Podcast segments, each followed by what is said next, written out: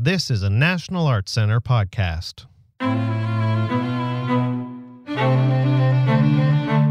Find more great NAC podcasts on the performing arts at nacpodcast.ca or search on National Arts Center on iTunes and subscribe for free.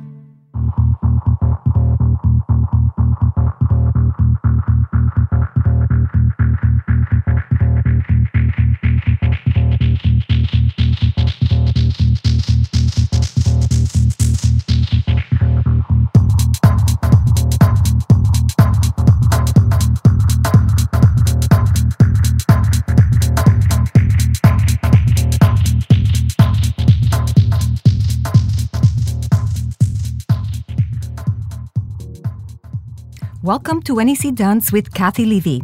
In this podcast, Kathy chats with Adolphe Binder, the new artistic director of Tanztheater Wuppertal Pina Bausch, on the eve of the company's NAC opening night presentation of Pina's iconic Café Mueller and The Rite of Spring.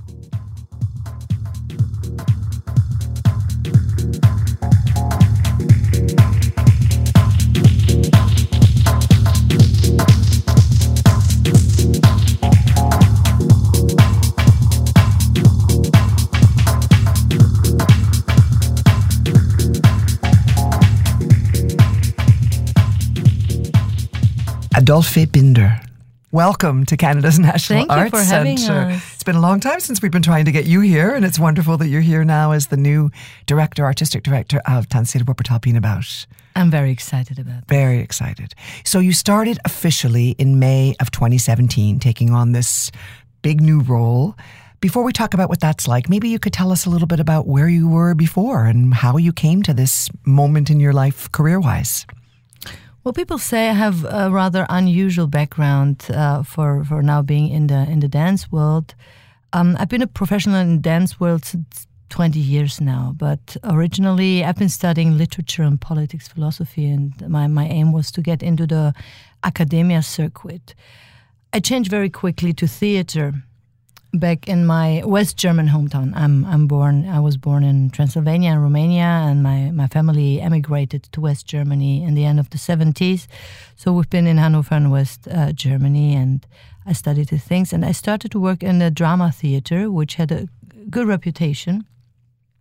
But soon I got a call to Berlin to work in a publishing house, and during this um, this job that I had, um, I, I met a ballet star, I can say, uh, Richard Cragun, who was dancing with Stuttgart Ballet, and he became my mentor and introduced me into the into the dance world, and I became his dramaturg for the Deutsche Oper Berlin. So this is how the whole world of first ballet, which was very unusual for for me and very unfamiliar to me, uh, it seemed rather hierarchical from from where I was coming, and was I was very curious. So my my task there was to feed in creations, feed in a young line in art making and dance making into the programming of Richard. We we talk about dramaturgy a lot with theater, but yeah, maybe you can say a little bit more about what that really means for dance. I'm not sure we, we really completely understand that relationship.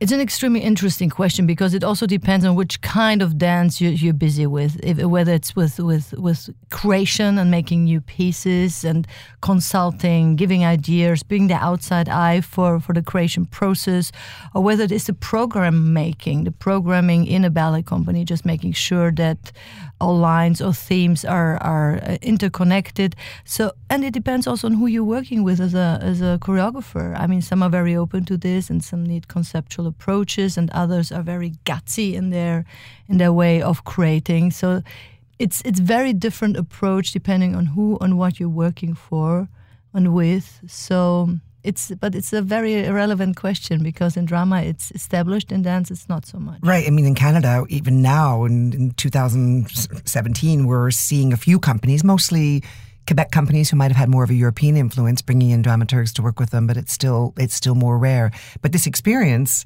that you had with Richard obviously laid a very interesting groundwork for what came next. It did, um, and little did I know what what was waiting for me. Um, I must say. So we, we left after three years. We left the the, the Deutsche Oper. He moved on to Brazil, and I moved back to Hanover, where I been, became a programmer for the Expo 2000, the big uh, World Exposition. So yet another uh, another approach focused on performative arts, on site-specific forms as well, on live art, etc. I forgot to mention, I once had a club. A So I had a club. like a like a late night bar A- club. A, la- a late night arty bar club, and this is where I started to program actually. So there, there was lots of artists invited, um, mostly Ooh, I- music. you have to show me some uh, photos of that. Come I, I on. have to. It, you know, the, the interesting thing is, I was extremely busy with reflecting on body concepts, on gender theories, etc. That was in the beginning of the 90s, and it just had entered Germany.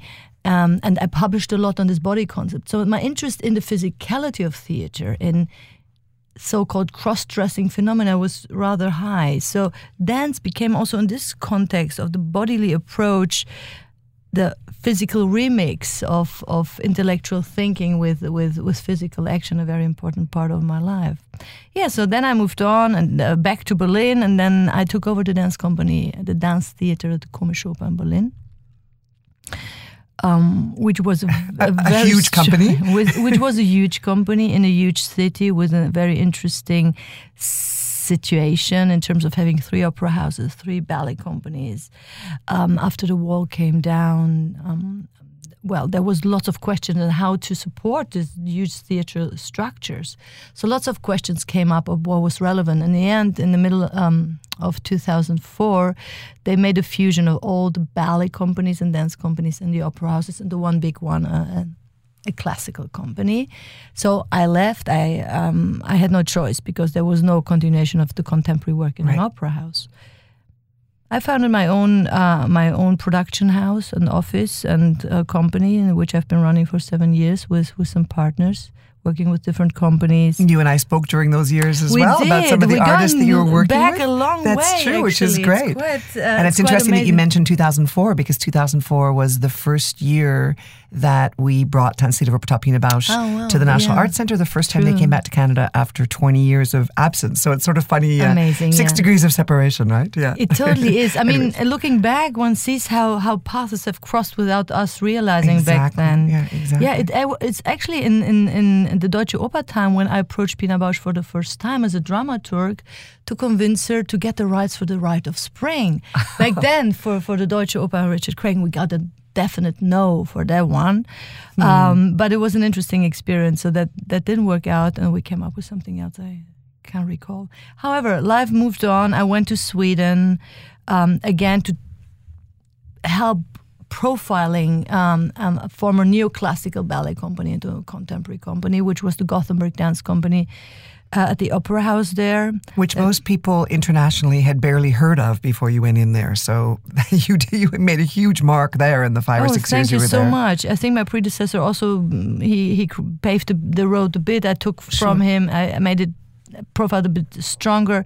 So that was a very very. Um, it was a huge learning curve for me to do that, and I enjoyed that a lot. Um, You brought some wonderful choreographers there. You really did um, create a liaison with that company with a lot of very important contemporary makers, both from the Nordic regions as well as from other places in Europe. And and abroad, even working with Marie Chouinard at one point, yeah? Yeah, it's true. We work with Marie. She did an adaptation of two of her pieces, Body Remix and um, Le Sacre du Printemps. Here we go There we again.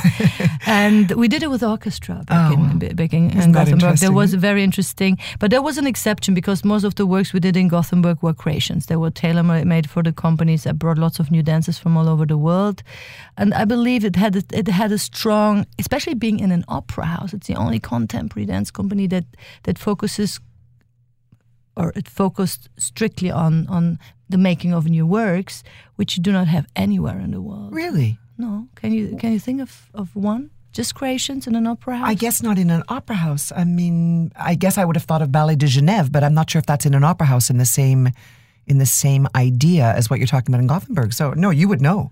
You would be you would yeah, be you would be the is doing. It's probably the most similar structure, Lyon, Genève. Mm-hmm. Um, I'm not sure they not also buy licenses of existing repertory. Right. Yes, that I'm not that's true. 100 percent That's true. sure. Yeah. So that was a that, that was an amazing experience, and it was not the easiest decision to to let go of that. I must admit. So, what made the, the knock on the door came and uh, knock- very loud knock on the door? What made you? Very surprisingly, I didn't see it coming. Really? No, not at all. I had no idea. so, it wasn't something that you aspired to or thought, wow, this would be a great opportunity. No, of course. I mean, I was hyper aware of the existence of the company. I had presented the company also when I was in Gothenburg, letting go of one of our production to make that happen. Which piece had you Um, presented of the company? It was the same evening we present here. That's what it I was, thought. Cafe yeah, Mueller and yeah. Spring. Fantastic. We, we didn't make it though, and there's a big bravo to you to to combine that, combine it with the orchestra. It was too complicated in the planning, so we couldn't do that. Was the same year we brought Marie Chouinard, and then I wanted to, to show the classic of the world, which for me is the best Sacre du Printemps uh, of all times. And um, so that happened. And before, when I did the expo, I presented, or I was collaborating and presenting um, the company was Palermo Palermo and was Kontakthof for the seniors. So there was th- th- there was a bit of a history we had, but no, I did not see that coming at all. And I got the first uh, call to meet. I thought it was a bit of consultancy or seeing where how could I support the structure, but no, it, it really. Um, it really terrified me when it when it then became more clear, and I I had to give it a, a very thorough thought. It's a huge mantle to take on. I mean, also you're coming in.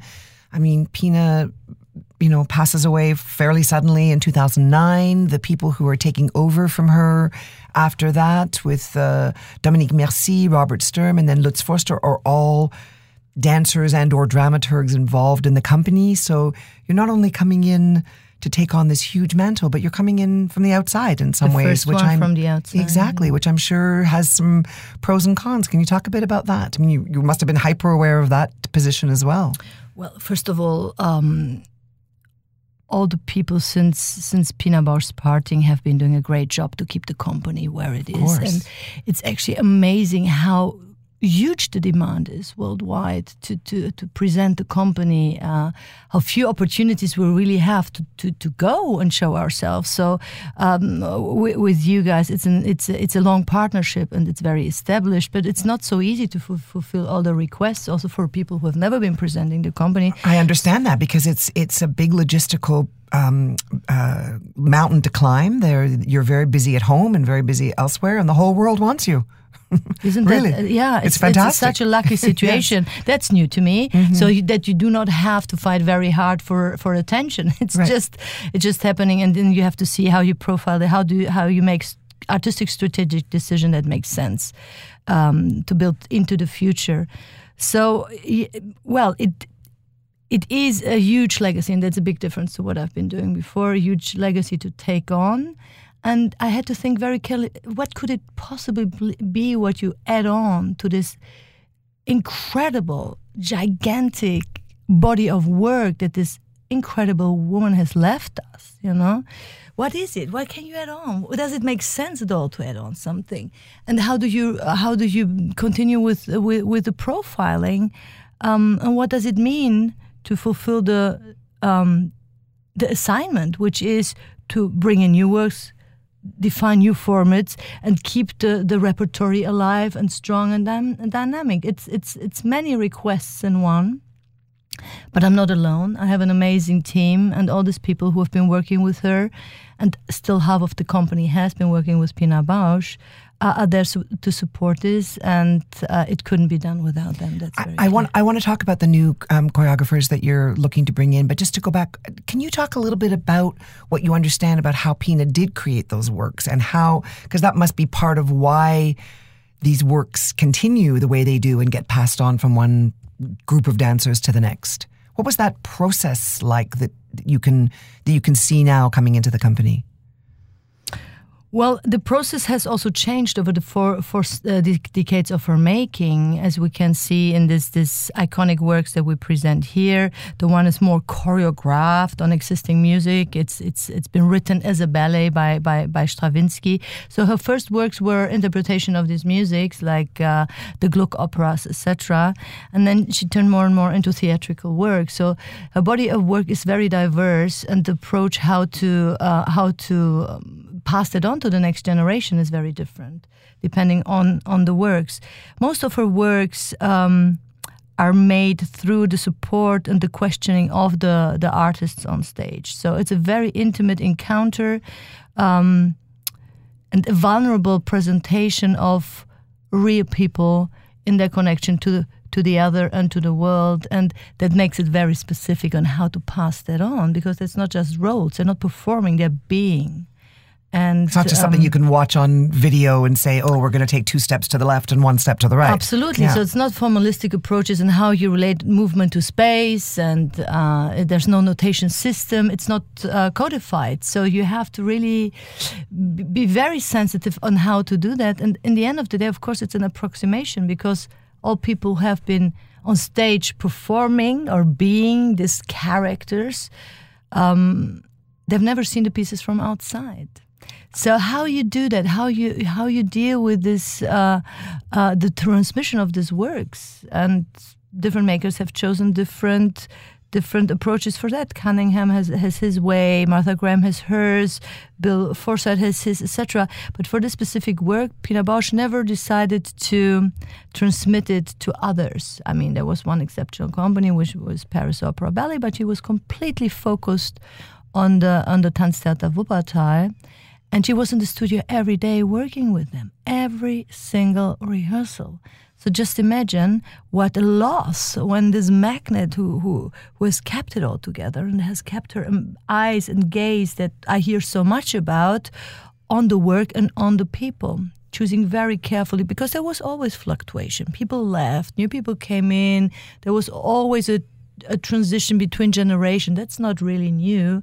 But uh, what was lost was the eye from the outside and the eye of the author who knew how she wanted it in as a whole. Now we, I think we're we're doing pretty good, but we're using uh, oral history, we're using the memory, and uh, the, the, I I tend to call it it's it's actually the um, the corporal, the cellular knowledge of the people that have been doing these pieces and um, try to infiltrate it, try to be as contagious and seductive about the whole approach of hers to the new generation. But again, it was the making was a methodic of questions and giving propositions, what today you might call giving tasks. And out of this task and propositions and improvisations, um, she created the pieces. It's a huge amount of um, ownership, I guess, that those dancers also have, as you say, that those roles can be quite personal and their personal stories. So I'm I'm just thinking about that balancing act between those personal stories and giving those to someone else. But eventually, now you have many senior artists being rehearsal directors, and so they're passing on these roles. But of course, eventually, those people also will decide that they need to put their feet up and, and not be involved in that process. Um, so I guess it's okay that the work continues even if that tradition is a little bit more removed because people are still affected by the work. When I go to Wuppertal now and see the company, I'm amazed. I'm one of the oldest people in the audience now. I'm amazed at these new generations of people who are yeah, seeing this work. So so can you talk a little bit about like maybe maybe it doesn't need to be as precise. Maybe there's another way of it being approximate as new artists take on these roles that were beforehand very personal. Is that that legacy that those issues are in fact universal? The personal becomes universal?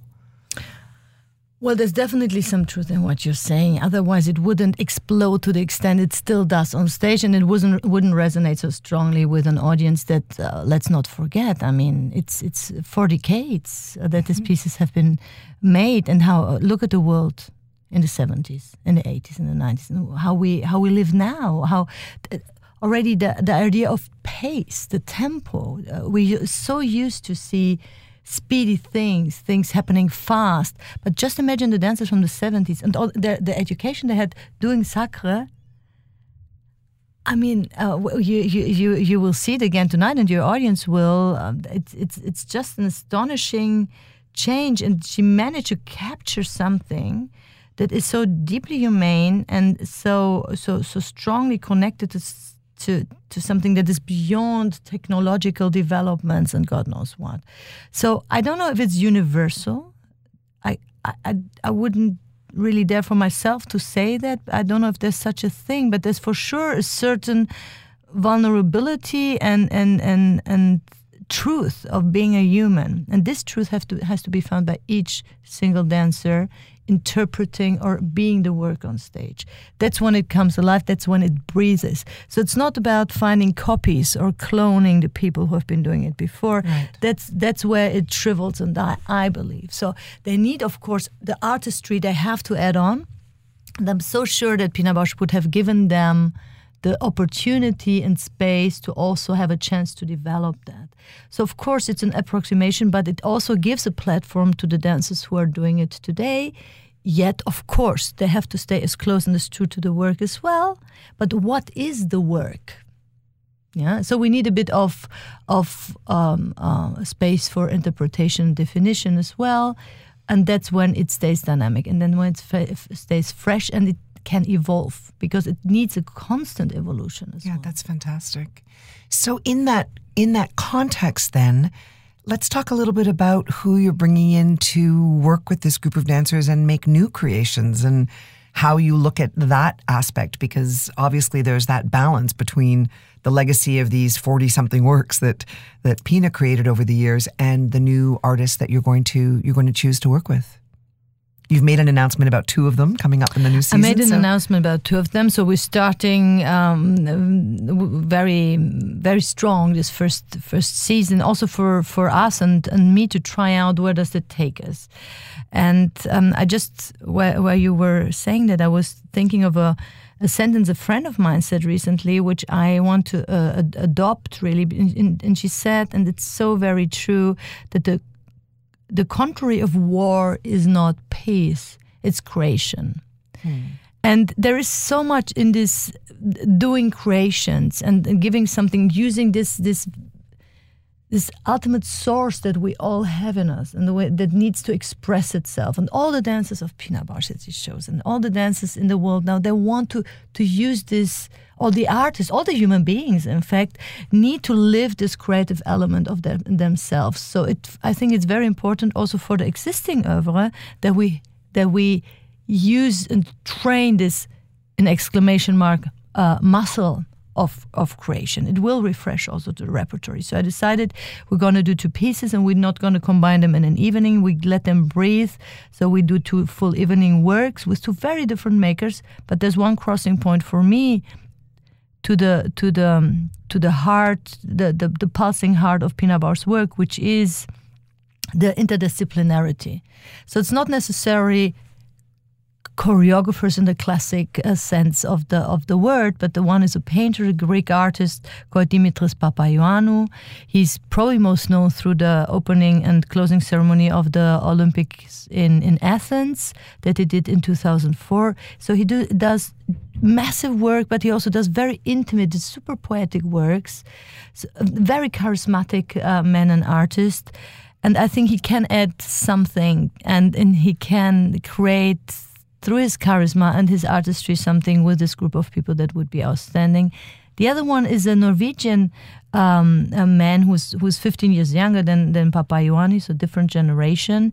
Alan Lucien Øyen from um, from Norway, who combines the spoken word physicality and filmmaking in a very uh, intricately interwoven, intelligent storytelling way, which I also think it connects in some way to the other. It's it's not so er not so erratic, not so associative, but it still is surrealist. So they will be, both do new new pieces, and then we see how we continue from there.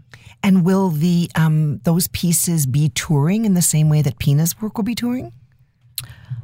Well, in the same way that Pina's uh, work's been touring, probably not because Pina's works have been touring for 30, 40 years. this is true. Um, I meant, I meant the, looking the, down the road, yeah. As well, you plan the know. next 10 you years. never know. they might. Um, but no, what they, they will be part of the repertory, yes, and they're co-produced by some of our uh, closest partners. Um, so we're going to present the works in Paris and in London and uh, in, some other cities as well. So they they be, become part, not knowing what they'll be in the end, become part of the repertory, along with 46 works that Pina Bausch has created. It's amazing, 46 works, and I'm, it also makes me think that. Uh, a huge part of your world is also going to be to continue looking at choreography that's being produced and presented today. I mean, Dimitris and and and Alan are artists that you kind of knew, I think, because didn't you work with Alan in Gothenburg? Yeah, I worked twice with Alan in Gothenburg. Right. He did two creations, right. so I have uh, the experience uh, of working with him, knowing his process. So that's why I was very sure that he's the right person to to invite. With uh, Dimitris, I've been observing since 2011. We've been talking for five years already for, for, for Gothenburg. But when it was clear I would go to Wuppertal, it was very clear that Dimitris would be the first one to do a work. And he never done anything uh, for, for, for another company. So that's a, a, first time for him. It's a first time for the Tanztheater. So it's very exciting. They both had two, two weeks of, of uh, getting to know each other workshops and I'm I'm I'm I'm very positive and excited about this. It's fantastic. Well, we'll have to see how we can figure out a way to continue bringing some of the Pina repertoire that we haven't had a chance to bring yet, and also the new works. We were, you know, we've been thrilled to bring the company. Uh, this is now the fifth time um, since we, you know, brought them back to Canada. Mm, we've had Mazurka Fogo, Nefés. Danzon, which Pina was originally going to be dancing in and sadly uh, passed away beforehand, Vollmond, and now um, Café Mueller and the Rite of Spring, which, as you know, um, Pina and I spoke about as soon as she learned that we had an orchestra. It was mm. something that we were talking about back many years ago. I'm just curious for you as um, an insider and an outsider, what is it about the Rite of Spring that draws so many choreographers? I ask this question regularly to people, and I'm so curious. Every single time we turn around, we've you and I have spoken about Tero Saarinen's solo. Uh, there's an Indigenous contemporary artist in Canada who's looking at it. Many companies have revisited it. What is it about that piece of music. If I were a choreographer seeing Pina's work, I wouldn't dare go near it with a 10 foot pole, but people are drawn to it in such an incredible way. What, how can you explain that? Well, that's a very good question. I haven't I haven't thought about it like that. Well, I was I was watching yesterday a bit the orchestra rehearsal, and, and the, your orchestra will be uh, under the direction of Joana uh, Carneiro from Portugal, who, who I also know from, from Gothenburg very briefly. Um, a young female conductor full of physicality, as the work is. The work is so highly physical. And it's been it's it's been composed to be danced. And when you think of the scandal of a bourgeois audience sitting there in Paris watching that, and it was just exploding in its primal, archaic, and infinite human juiciness. Yeah, so that, this this explosion of just calls, I think, for for physical expression. So maybe that's a reason. It's just so powerful, you know. It's um, and you need to find also strong a strong contribution to to to to to to give it the same value on stage to to to make sure that it's not just an de- decorative add-on to the music that you already hear that is so strong. And Pina Bausch managed to do that. Tero Saarinen did as well. I very much enjoyed his hunt, and and so did uh, Maurice Béjart and some others. But it's it's.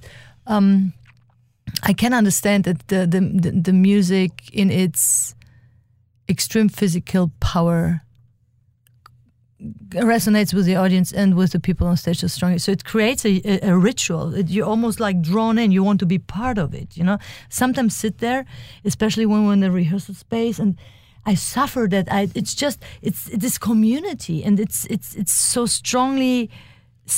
It's going through all these emotions. We go in this process of letting go and dying and, and, and sacrificing and surrendering to something that we cannot change. And despite of its cruelty, it, it contains so much hope. So you want to be part of it. I'm, I'm I'm always sad because I can feel how they how they close this this ritualistic uh, approach as a group as a community, and you sort of you're not in it, but you're in the other group. You're in the group of the audience that at the same time also creates a group that, that is like interconnected to them. It's very strong. I don't know if it's a highly emotional experience.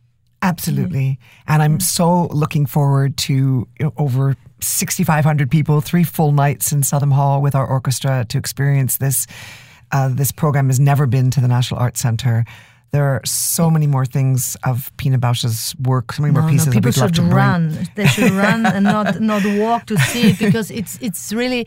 I mean, you imagine you have 36 dancers on stage and you have like probably 88 musicians in the pit. So it's like one already the energy of this 100 people building this work together live in the very moment of its existence, uh, very ephemeral, and then you just and everybody leaves just like after a cathartic moment. It's it's very strong. Well, speaking of energy, Adolphe, I can't think of anyone more absolutely perfect than you to come into this role at this time, to head this incredibly iconic company with all of your wisdom and energy. I'm so thrilled to have you in Canada.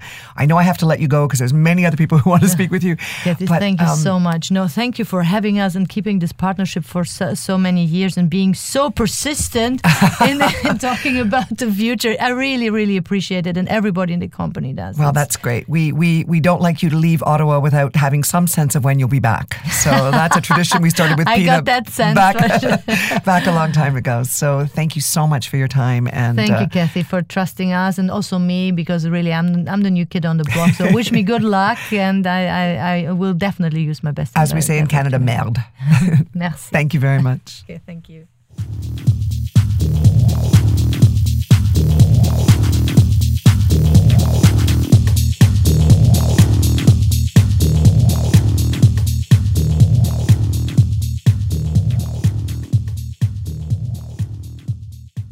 That's all for this NAC Dance podcast.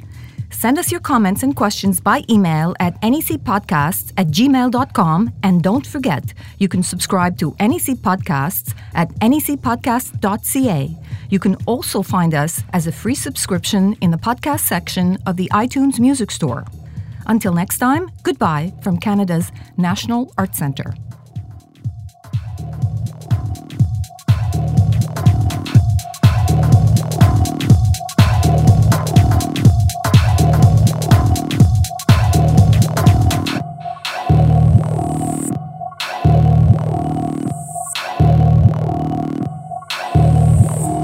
This has been a National Arts Center podcast produced in Ottawa by NAC New Media.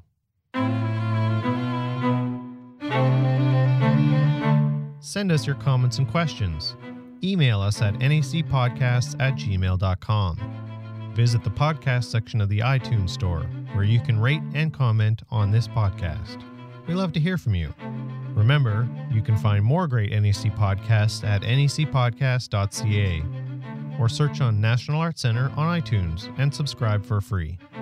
Until next time, goodbye from Canada's National Art Centre.